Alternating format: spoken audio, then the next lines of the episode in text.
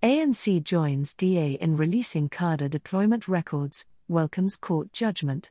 The African National Congress, ANC said on Wednesday that it will release its cadre deployment committee records on its website, in the interests of transparency, accountability, and informed public debate on cadre development and deployment by all political parties.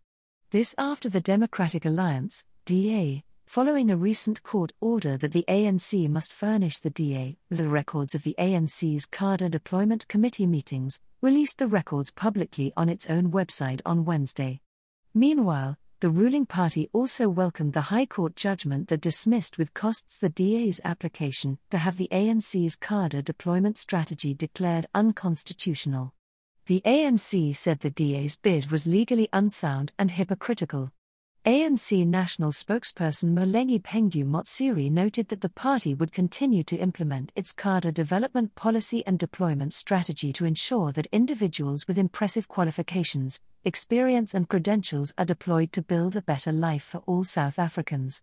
The ANC highlighted that it remains steadfast in its respect for the Constitution and the laws of the Republic. We note with concern that despite the fact that these records were applied for by DA's Shadow Minister for Public Service and Administration Leon Schreiber in his capacity as a Member of Parliament, and that court explicitly ruled that the DA was not entitled to the documents, they are now being released publicly, in a piecemeal and distorted manner, said Bhengu-Motsiri.